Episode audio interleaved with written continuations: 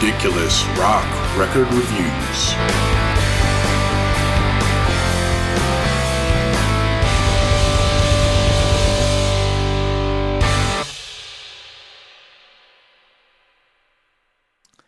Hey, this week I'm your host. I'm Lou Figaro. I'm Aaron Martell. And I'm Mike Cordes. And on this week's Ridiculous Rock Record Reviews, we have my pick, the B 52's debut record, the yellow one. I got a boombox the summer of 1980. We mentioned it last week during the Wall episode. It was a JVC RCM70W. It took 10 D batteries.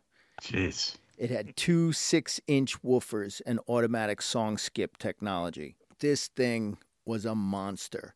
It was like a receiver. It had so many hookups and radio bands. Anyway, I started buying cassettes around this time that I got this thing, and I went to a place that we had around here called Crazy Eddie's, and I picked up this album on cassette because I heard this crazy song, Rock Lobster, on Saturday Night Live. My friends all thought I was out of my mind when they first heard me playing it, but miraculously, everybody borrowed my tape and copied it. Aaron, where do you come in with the B 52s? Crazy Eddie's insane. I love I used to love his fucking commercial. Oh, he was up there too? yeah. Oh, I thought yes. he was just a local yep. guy. Yep. Uh, I really don't have much history with this band.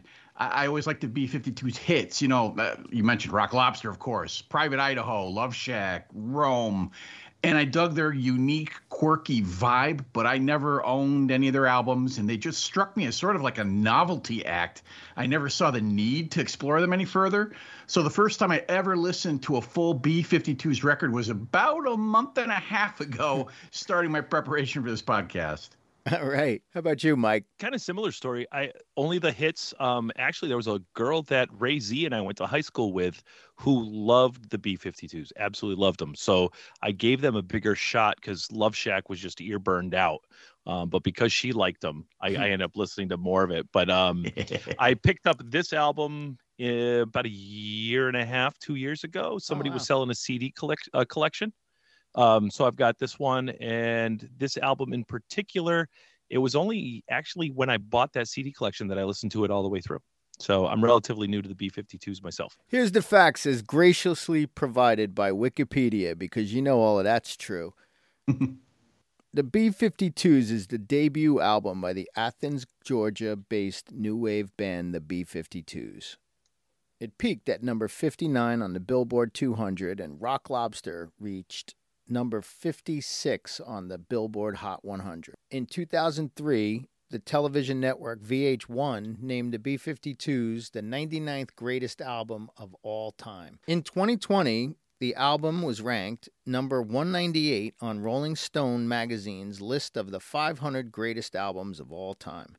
The B 52s are Kate Pierson, vocals, organ, keyboard, bass, and additional guitar. Fred Schneider, vocals, walkie talkie, toy piano, and keyboard bass. Keith Strickland, drums, percussion, and clair sounds. Cindy Wilson, vocals, bongos, tambourine, and additional guitar. Ricky Wilson, guitars and smoke alarm. And it was produced by Chris Blackwell. Side 1 Planet Claire.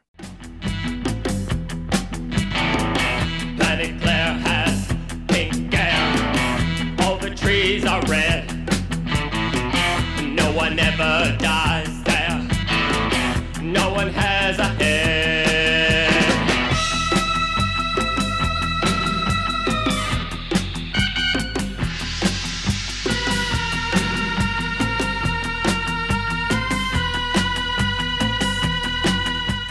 Aaron.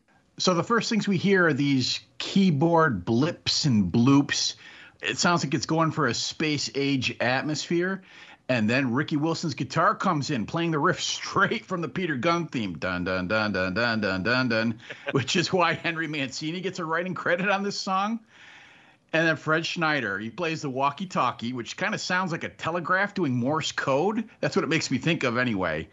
And then Cindy Wilson, sister of Ricky, plays the bongos, while Keith Strickland lays down the danceable drums. Kate Pierson plays both the organ and the synth bass, and she sings along with the organ melody in a high pitched voice that's electronically treated. And I wasn't even sure if it was a human being or not. I had to actually look it up. And it's cool when she keeps adding a note in the intro build up, you know, like, like, uh, goes like one, one, two, one, two, three, one, two, three, four. I, I don't know if you guys understand what I'm saying, but in, in the very beginning, it's really cool how she does this. Um, it takes two and a half minutes for someone to sing lyrics, and it's done by Fred Schneider in this mannered voice that sounds kitschy, and it's like he's putting this on. You know, it's, oh my god! But it's done with a humorous wink, and it fits in with the whole retro vibe of this band.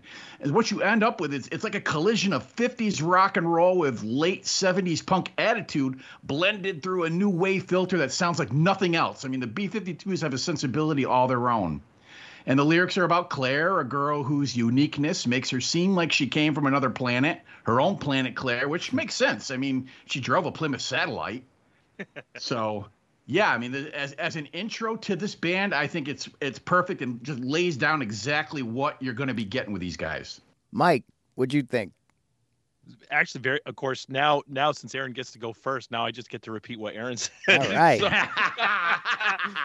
so, so the uh, yeah, I, I didn't, I didn't, lo- I didn't look up that it was Peter Gunn, but I did have that same sort of feeling because I put it was like a new wave James Bond theme, It, like all primed for the Mhm. '80s. I know this came out in what '79, Yeah. but it's primed for the '80s, so I just figured it would be from a 007 movie called 007 Wants His Two Dollars. So that's what the the theme song is. Um, one thing I like, I like how the keys are higher in the mix in the intro, and then the moment Fred Schneider starts singing, they kind of like swap spots in the mix, which I thought was was pretty cool. Um, and I read that uh, I actually, when I first listened to it, I didn't realize that Kate Pierson was singing along either. And I saw an interview with her where she said she was really pissed at the mix because he he put so many layered effects over it to turn her voice almost into a synthesizer. And I had to really go back and listen to it a couple times before I could pick her voice out. Um, I know she wasn't happy with it, but I actually liked the song quite a bit. And the the walkie-talkie thing, I just thought of those walkie-talkies when we were all kids. Remember, they all had the Morse code on the front, and you're you know you're sitting there for an hour with your friend trying to say hi and figure out what the fuck he was typing in on that little do do do do do do. Wait, was that long or short? Was it a dot? Was it a dash? Uh, I, I didn't know what any any of my friends were saying, but I I really didn't. I totally didn't understand what that was. Yep. That Sputnik beeping. Yeah. I think it, it is Morse code in the back. I, I want to know if it means something. Like if anybody's actually taken the time to write it all down and figure it I'm too lazy to figure it out. But uh, no, wait, that's Primus. It sounds like an old sci-fi movie. That Ventures like riff that everybody stood. You tagged it pretty good, Aaron. The, the Peter Gunn theme. I, I, Gunn theme. Yeah, it reminds James me of Batman. Yeah. Um, Yes. Yes, yeah, yeah, I can hear that. Cindy Wilson is slapping a pretty good, groovy little bongo beat there. The rest of the band kind of comes in, the keyboards mirroring Kate Pierson's spooky Bride of Frankenstein melodic vocal that she does. And yeah, I came back years later to find out, holy shit, she's singing that. I thought that was the keyboard. It sounds like something right out of Judy Jetson's high school interplanetary dance party. Uh, school interplanet Janet, she's a galaxy girl. Then there's Fred, the flamboyantly fabulous frontman playing the walkie-talkie beeper, sort of an evil mirror universe Paul Lynde party animal. Surprise! Yes. I thought Oh of Paul God. Lynde too. She came from planet Claire, drove a Plymouth satellite, faster than light speed. Planet's got pink air, trees are red, entire population is a headless and immortal. People say that she's a Martian or one of the other seven stars that you could see after 3:30, but uh but she isn't. Awesome lyrics, great groove, crunchy, heavy tone, yet not heavy rock. Uh, I could see these guys playing a frat party or a college dorm. Totally tight as a whip. Great start to a very, very different sounding record. Next up, 52 Girls.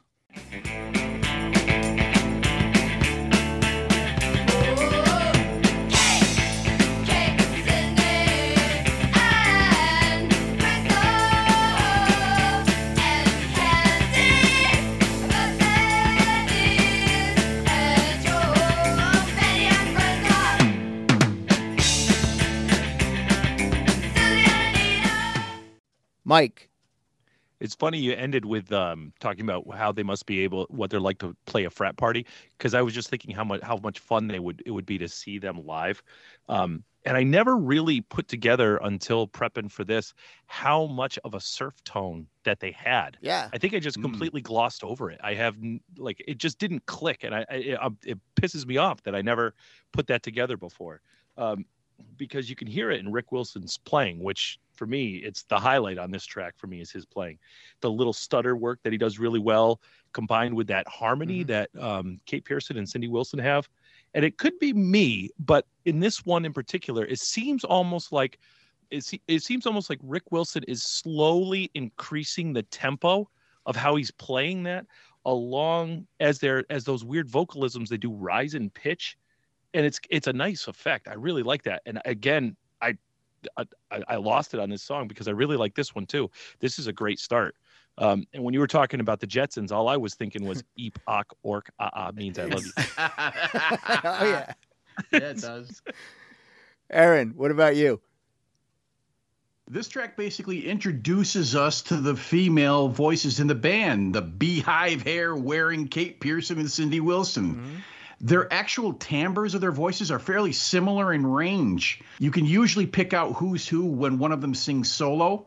But on this one, they're singing it together and they show off how they can both match pitches or effortlessly slip into harmonies. It's very melodic and catchy singing.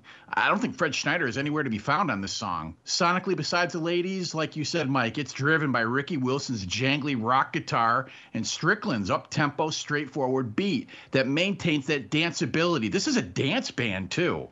I don't understand the lyrical meaning other than the ladies kind of naming off female names like like this is a club, the 52 girls, I don't know. Some of them are recognizable like Tina Louise and Jackie O, but they're the principal girls of the USA, so maybe it all means something, I don't know. They also name check themselves. So, you know, maybe they're all part of the club, I don't know. But that guitar does it for me, man. I dig this. Yeah, that simple driving drum beat that starts this off as the band just bounces in like a pogo stick or Tigger to this one. That's exactly it, the pogo. I can imagine a club full of people all just bouncing up and down doing the pogo to this in 1979. The song's called 52 Girls for a reason. They list them all. A lot of southern names like Madge, Mabel, Mabel, uh, Biddy, Hazel, Mavis. Hey, I can name them today too. This song is a banger. It gets me banging on the table, dash, my lap, whatever else I can drum and beat on without getting punched. This sound really just defined their sound for me. Mike, yeah. That surf sound that you're hearing is the Mosrite guitar. I think the Ventures used these. What they did was they tuned it to open G and he took out two of the strings. So he can play this almost like a bass line on the bottom two string, on the top two strings, and on the bottom two strings, he's playing the leads, the on, on oh, the other okay. side. So it really, it's almost sounding like two guitars. It's a really unique, I don't think anybody else does it, but I, I saw this interview with Keith Strickland and he said that he, uh, he and Ricky used to switch instruments uh, because they all would play different instruments. That's how this band kind of started. Was they they had this club that they went to that you could just pick up instruments and play whatever you wanted. Oh God, where where was I going with this? Anyway, so oh the other guy would would break strings and then give him back his guitar and they were too poor to buy even guitar strings so he was he just said he said here just tune it to open g and don't worry about it Oh, That's Give it cool. to him. That's a cool story. the next number on this dance party is called dance this mess around heart,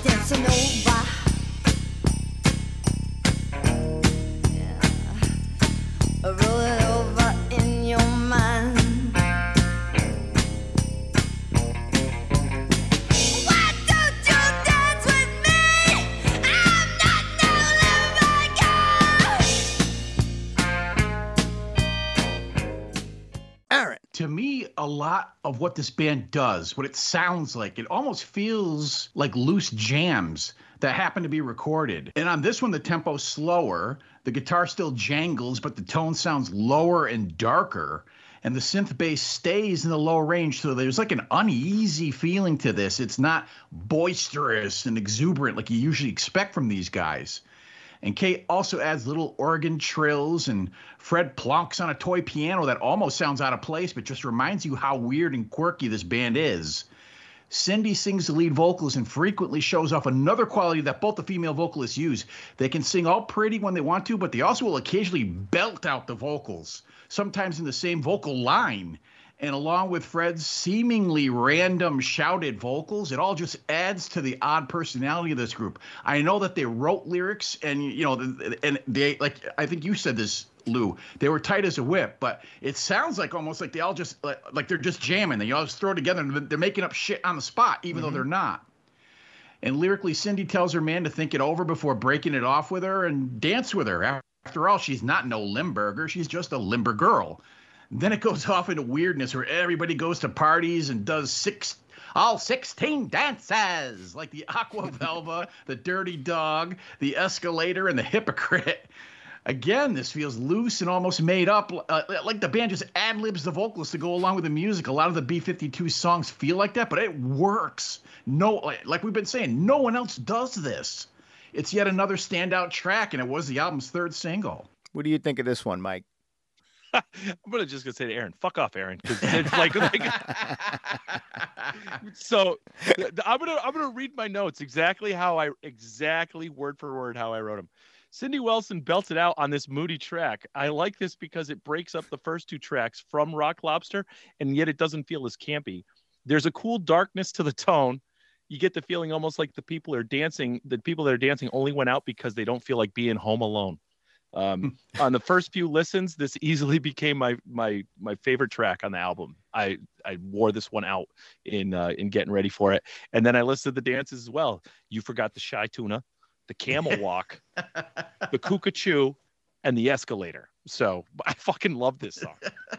Yeah, this stumper is one of my favorites on this too. Shows off Cindy Wilson's vocal talent as well as raise red flags on the sanity of this girl. Wow. Wow. Yep. It's it's best when cranked up really loud. She's asking you to remember that when she was your girl, before you break her heart, you better think it over. But I think she's doing him a favor, waving every red flag she's got. Cindy's wailing at him. Why don't you dance with me? She's no Limburger. She's a Limburg girl. Aaron, you picked that up. Fred and Cindy's call and response. A, a bunch of classic dances. The Sugarloos, Shy Tuna. Ah, hibby, hibby, boy, hibby, hibby, hibby, Yep, hibby, hibby, shake. Start and stop groove just makes you want to move. And I'm really starting to love this band by this point. All right. This is the one Rock Lobster.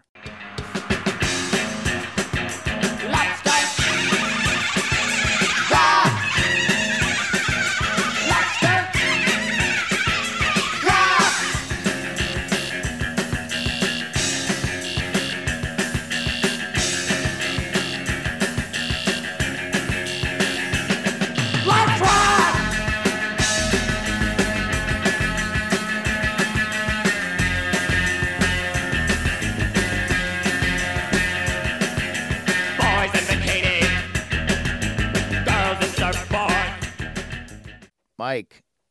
So is there really a more iconic new wave guitar riff? I really think this kind of sets the tone for that for that genre. Um, I also want to know how they harmonize those off kilter vocalisms, like the oh.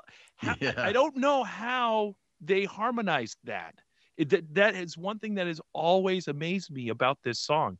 Um, and this song is uh, kind of a cool nostalgia has a cool nostalgic part for me because the it's weird. It's in a video game for uh, Xbox called Dance Dance Party or Dance Dance. I forget what it was, but my kids had it, and this was one of the songs on it. And with the uh, with there was a camera, and you have to dance, and it picks it up, and it makes you dance to Rock Lobster. And on the screen, there's this fucking walking lobster, and you're sitting here trying to do this new wave dance.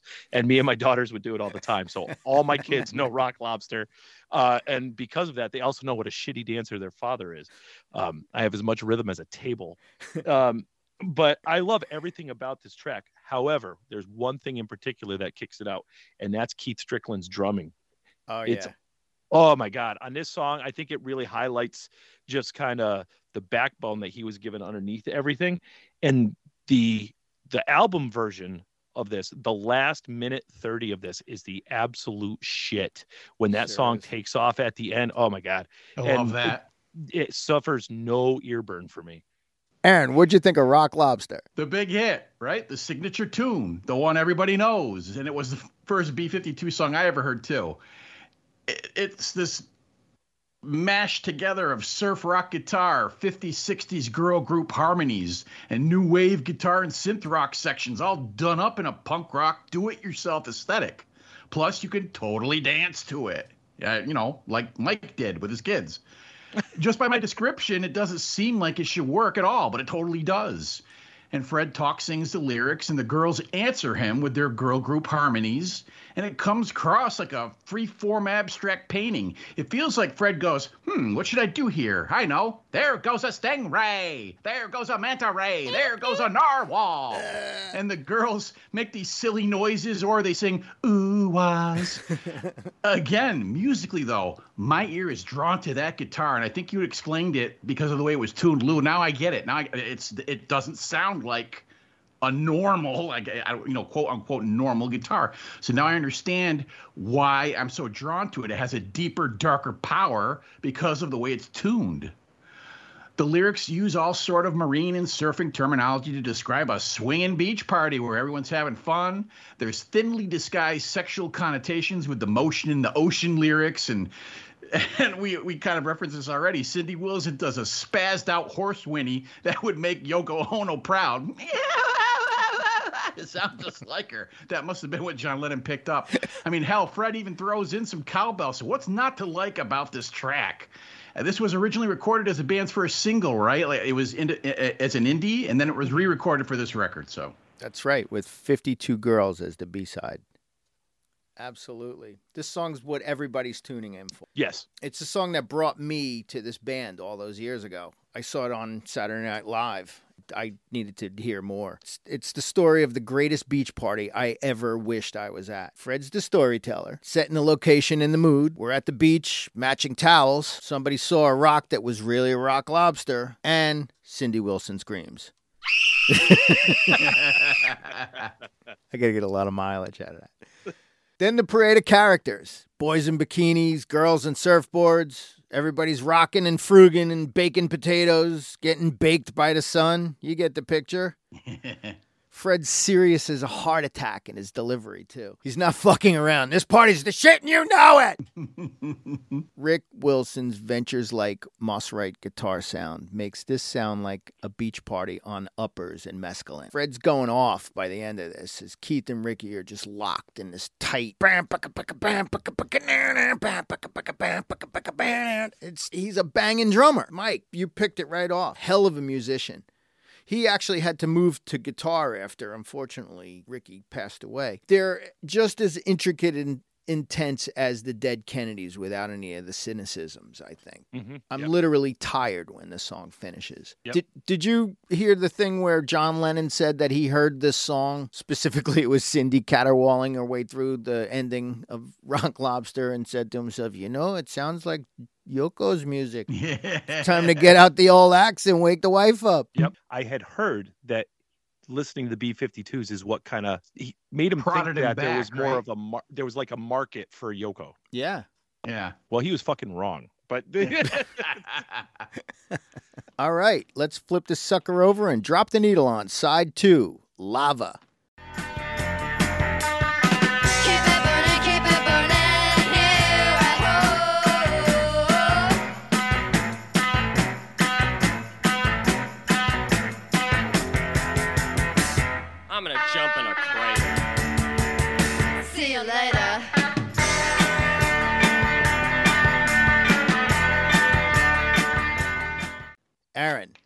Getting hot in here.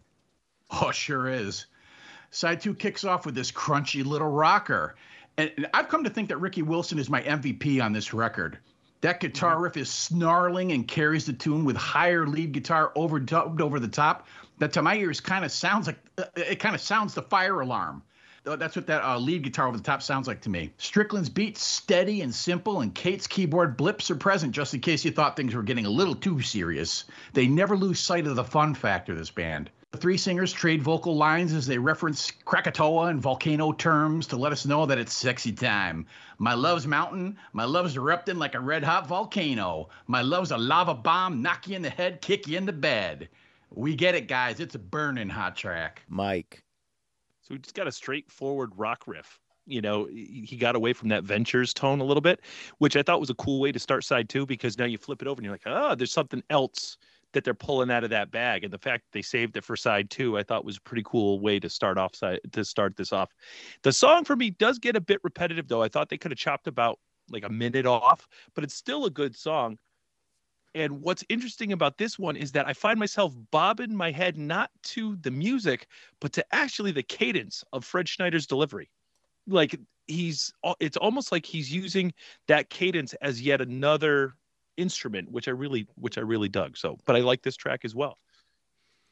Yeah, baby, it's getting steamy in here. Slow burner, deep groove. I love the lyrics. My body's burning like a lava from a Mauna Loa. Ah. And I get it. I get that how you can bob your head. My heart's cracking like a crackatoo. Uh, yeah, it's it, it's insanely dirty if you think about it. And Yeah. this is a really dirty band. It's everything is just laced with sex underneath it. They were real kind of shy about it on the first few records, but by their their last record, Funplex, it's just they're almost screaming, you know, fuck Fuck me. me. right. Oh, turn on your love lava. Turn on your lava light. All the sexual innuendo you can muster on this one. Damn, it is getting hot in here. I'm going to jump in the crater. See you later. I like to play this one loud around the house and follow my wife around and sing this at her while she's doing housework or whatever. And I'm doing an interpretive dance as she looks on with a combination of horror and repulsion and fear. Okay, there's a moon in the sky. It's called the moon.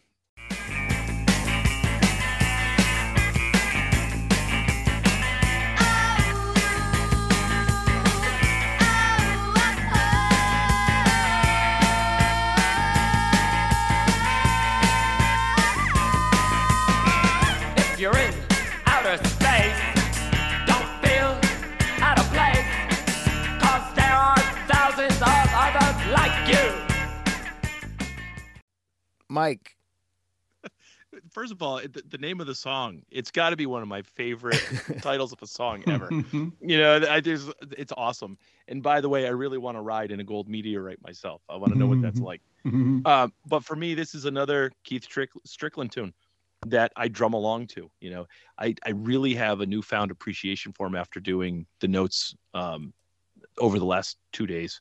Um, I love this song as well.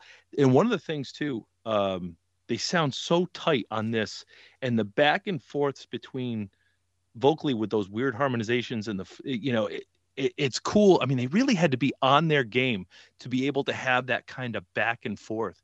And while they're not Zappa esque, there's a there's a tightness to them where if you see them live, they must just be feeding off each other with that back and forth and all that kind of stuff. And I, I really kick myself for having not seen them because after listening to this record, I really wish I caught that. Um, And the uh, this for me, like I said, lava. While I liked lava, for me, this is this is a step up. So uh, it, it's going right back in for me. So I like this one a lot.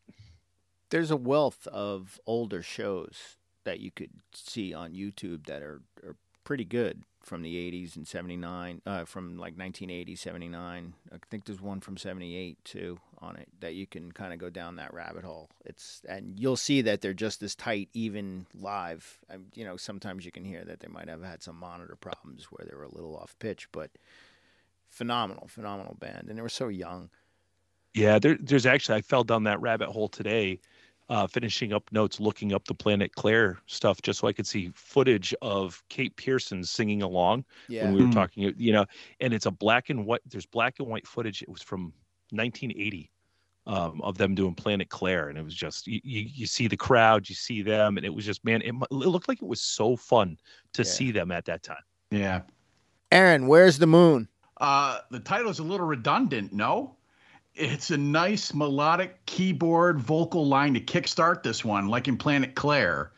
And then Ricky Wilson's palm muted riff. It wouldn't sound out of place on a Rolling Stones record with its Chuck Berry by way of Keith Richards rhythm. And I read that apparently Sister Cindy plays guitar on this as well. And Fred's talk singing his vocal style. He's trading the vocals again, call and response style with the girls, who either sing together percussively like a punctuation or they kind of drift off with wordless melodic lines. So we already had a beach party and a dance party, so why not take the festivities to outer space? And I, I gotta admit, I get a chuckle out of Fred yelling Uranus.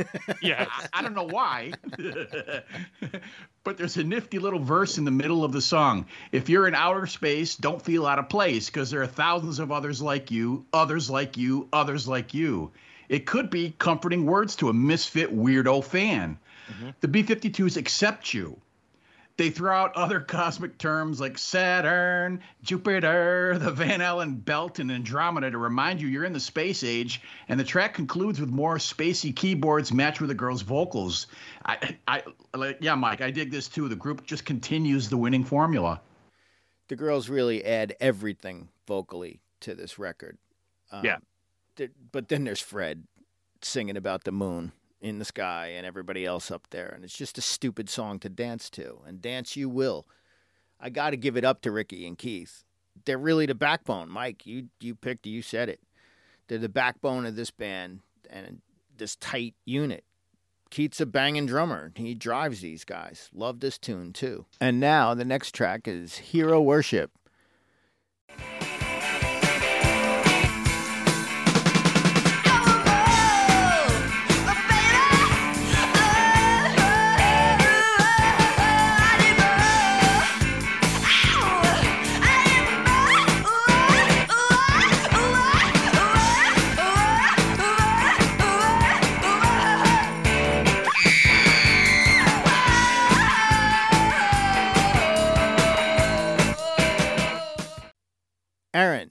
This is a little bit more of a basic rocker with both Ricky Wilson and Kate Pierson on guitar. They interplay a little bit and they're distorted, but they don't slam into you like a punk song. I get almost a Velvet Underground vibe from them.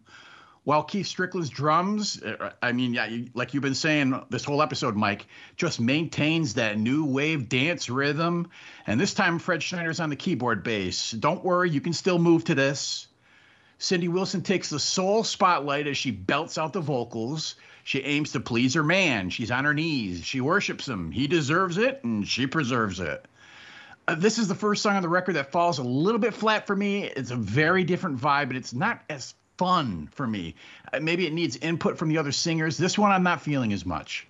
what do you think about it, Mike? So I actually like this one a little bit better than Lava. I um I see your point though, Aaron, but it's and I think the thing that the two those two songs share is it is more of a rock riff, uh, less of the Ventures tone. Um, but we're on track eight, and I have finally pinned down what I like about this album. So there's a really cool dichotomy between how tight musically they are, and there's a pitchiness and Mm-hmm. almost some vocal misses, but I really think it's deliberate. Um, I, I have a thing. I like I like bands that are a little sloppy, um, and those vocalisms. They, you, there's no doubt that they have talent, but it, to the point where when they do those weird vocalisms and you get the little pitchiness and stuff, it's it's done on purpose. And I think those two aspects of the band play off each other really well. Um, the reason why I like this one better than Lava, though, is the last 50 seconds. The last 50 seconds of this song it just again like uh, i think aaron you were saying you get the feeling it was built out of a jam Mm. the, at the end of rock lobster i had that feeling and i have that feeling here at the end of this the last 50 seconds of this song for me is the stuff legends are made of Heroes falling to the ground like hell's magnet pulls me down. Jeez, gotta love art school rock. Took me a while to understand this song, but once it clicked, I can't skip it. It's got a great groove. Cindy is in full crazy girlfriend mode as she caterwauls, hurls, screams, and wails her way through this bouncy tune. She took Yoko style singing and made something listenable out of it. Another great tune. The next track is 6060842.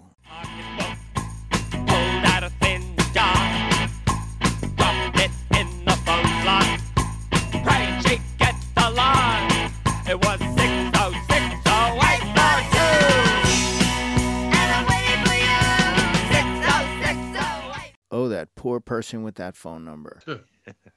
no shit. Aaron, Six oh six oh eight four two. Ricky Wilson saves this one for me. And the funny part is he doesn't do anything flashy on this record. He just cranks out retro styled new wave riffs or that surf music or those surf music riffs. But the low tunings give his tone an edge and a bite that I find very appealing. I, I can't I can't sing the praises enough of this guy. Other than that, there's not much else musically except for an occasional keyboard stab here and there. And we're back to the three vocalists trading lines, and I really like that. The ladies are harmonizing, and the lyrics are about finding a number on the bathroom wall for a very nice time. Give it a call. But Fred's been trying all day, and the damn number's disconnected. And for some reason, the middle section just grabs me. I can't explain it. The vocalist sing a line, and the guitar answers with two simple strum chords, and my ears just drawn to it. Sometimes less is more. I don't know why I like that. I just do. Uh, this isn't a favorite track on the album for me, but I still dig it, man. I'm not skipping this. Mike, how'd you connect? So first of all, so Tina calls this number, and it almost seems like Tina has the female version of Blue Balls. So that's that's what I thought originally on the way on the original um the original listen all the way through. Um, but it's pretty daring lyrically for 1979. Um, but did those messages ever appear on a ladies' room wall? That's what I want to know. That's the bigger question I came out of this track. The uh, the Venture surf tone is gone again, and for me the song is almost meh. But once again, once the number's been disconnected, they again pull me back with those Rick Wilson shuffles, Yeah. the pauses, the bongos. They bring me right back in. They really know how this band knows how to finish a song. You know, they, they take you on the basic framework and then they just go off into one of those one of those almost jams, I'll call it, and they finish strong. It's it's another good tune. The old rock song about a phone number on a bathroom wall, talking about pulling out a dime and praying she'd get the line is a testament to how it used to be to have to ask an operator to connect you on a payphone. 6060842, and I'm waiting for you. Post punk banger, impossible not to bang your head to. Even if it's not metal. Fred's exasperation is funny, complaining to the operator his call's not going through. Dial stupid number all day long! Your number's been disconnected. This is high art, kids. Pay attention. All right, so the last song on this album is called Downtown.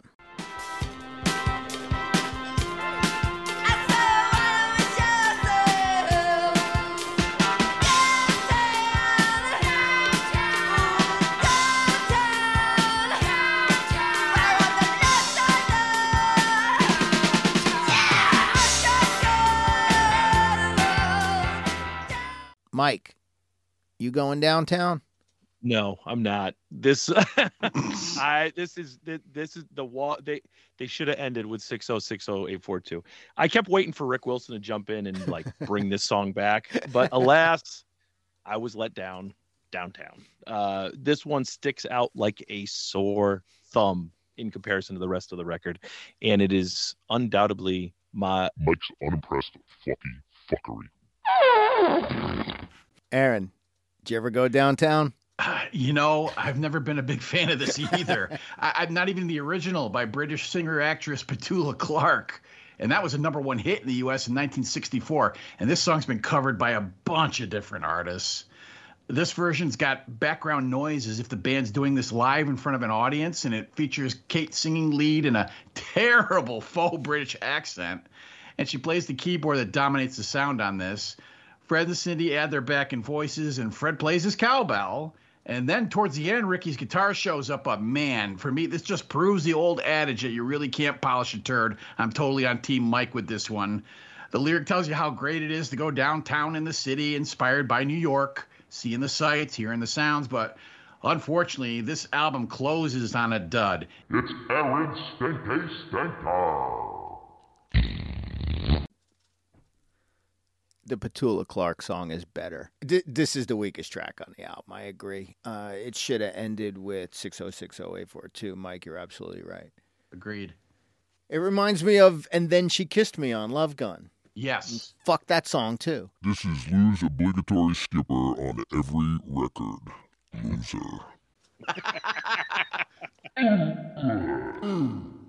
All right, our final thoughts. Aaron, This was a pleasant surprise for me, as I really didn't know what to expect, and I was kind of leery about doing this record. And then I come to find out that the B 52s are pretty much what I thought they were a unique, quirky little new wave outfit that mishmashes musical styles and they got a retro fashion sense. But they're still a lot of fun. I noticed that this earlier stuff sounds different and better than their later commercial material. And I, that's due, of course, to Ricky Wilson's guitar. I've been saying that all episode. He's really the musical juice in this band, along with the singers and the drums. It's a shame he passed away from AIDS. You know, he was like yeah, uh, 1985 at the age of only 32. I genuinely really like most of the tunes on this record. They've got a basic formula that they pretty much stick to, but they're entertaining as hell and they keep me bobbing my head, which in this case is a good thing. I'm giving the B 52's debut album a three and a half. And though they're never going to be like a favorite of mine or anything, you catch me in the right mood and I could go back to this on occasion. You put this on, and I'm not going to tell you to turn it off. Mike, So I, I'm with Aaron. I was surprised. I had heard the record, but like I said, I hadn't really. I would listen to it and I was like, eh. And then getting ready for this week, I'm like, man, this is such a strong album. And now, and I think I understand better now the attraction to it. Um, I think I, I think Aaron, you said you almost wrote them off as a novelty band, and that's I think how I, how I viewed it. I mean, I. I like I said earlier, I DJ weddings occasionally, and if I have to hear Love Shack one more fucking time, you know, and it's it's it's unfortunate that they've been pigeonholed by by that song even though it captures their spirit that song doesn't do them justice everybody needs to listen to this record the early the you know the yellow one the red one which is what wild planet um they're they're such a good band and they they got I think their campiness caused them to get overlooked musically. Uh, I also give this. I actually I'm going to give it like a three point seven five. I really want to give it a four, uh, but downtown I, I just can't. Um, so I'm sticking with that. when I first heard them, I was a fan. I got Wild Planet, and while it was slightly different, it still had the same spirit um, and is another one of my favorite records. It actually could have been a double album paired with this one. They wrote most of those songs at the same time. When Mesopotamia came out, I was excited but quickly disappointed when I heard it because of the sound David Byrne of the Talking Heads uh, he produced it and he changed the sound. I didn't like the new direction, and by the time Whammy, the fourth album, came out, I wasn't interested in him any longer. This only proved to be even more the case when they released the next record, Bouncing Off the Satellites, which was just terrible. But then the reason why was because Ricky Wilson was dying of AIDS during that record, and he did pass away, and it fractured the original lineup and sound. And when they came back after this devastating loss with Cosmic Thing, Love Shack became everything that I hated about the music industry total commercial success. I recently heard that their last record, Funplex, had some of the old magic back. It's got some great grooves, but damn, these old biddies are dirty minded. The whole record's about sex. Fred, I'm not excluding you either, you dirty old Betty. Uranus! Uranus. Um, I give the B 52's Yellow album a four and a half. If it wasn't for downtown, it'd be perfect for me. And it's a perfect departure from what was expected back in 1979. Kiss was going disco. Pink Floyd was building their wall. Zeppelin went country. Sabbath went jazz. Anything was possible. Why not the B 52s? You can dance this mess around anytime. And from the R4 podcast, Ricky Helton Wilson. Rest in peace, sir. And that's going to do it for this episode. You can find this podcast on all the podcasting platforms wherever you listen to them. If you like what you hear, please subscribe or follow the podcast and leave us a review. If you'd like to contact us directly, we can be reached at ridiculousrockrecords at gmail.com or also on the Ridiculous Rock Record Reviews Facebook page, where there's a link to hear each podcast. We're also on Twitter at R4 Podcast Aaron and Instagram under R4 Podcaster. If you feel the podcast has value and would like to make a contribution to support it, please head over to Patreon and the Ridiculous Rock Record Reviews page and sign up on one of the monthly tiers. Feel free to leave all of your feedback, comments, reviews, and or suggestions at any of those places I just described. We'd love to hear from you. All right. Thanks a lot, guys. Thanks for letting me be the guest host this week. Aaron, Mike, thank you.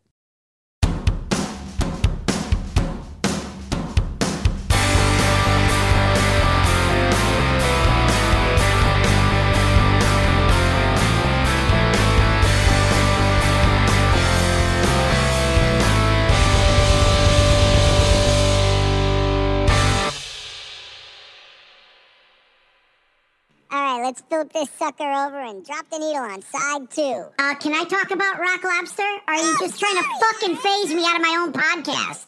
No, no, you're just gonna repeat what we said anyway. There's no. yeah, yeah, oh yeah. Fuck all you guys. This- this guy- Fuck this podcast. I'm out. Fuck this show. You, uh, this is starring Lou Figueroa. This is his show. Fuck it.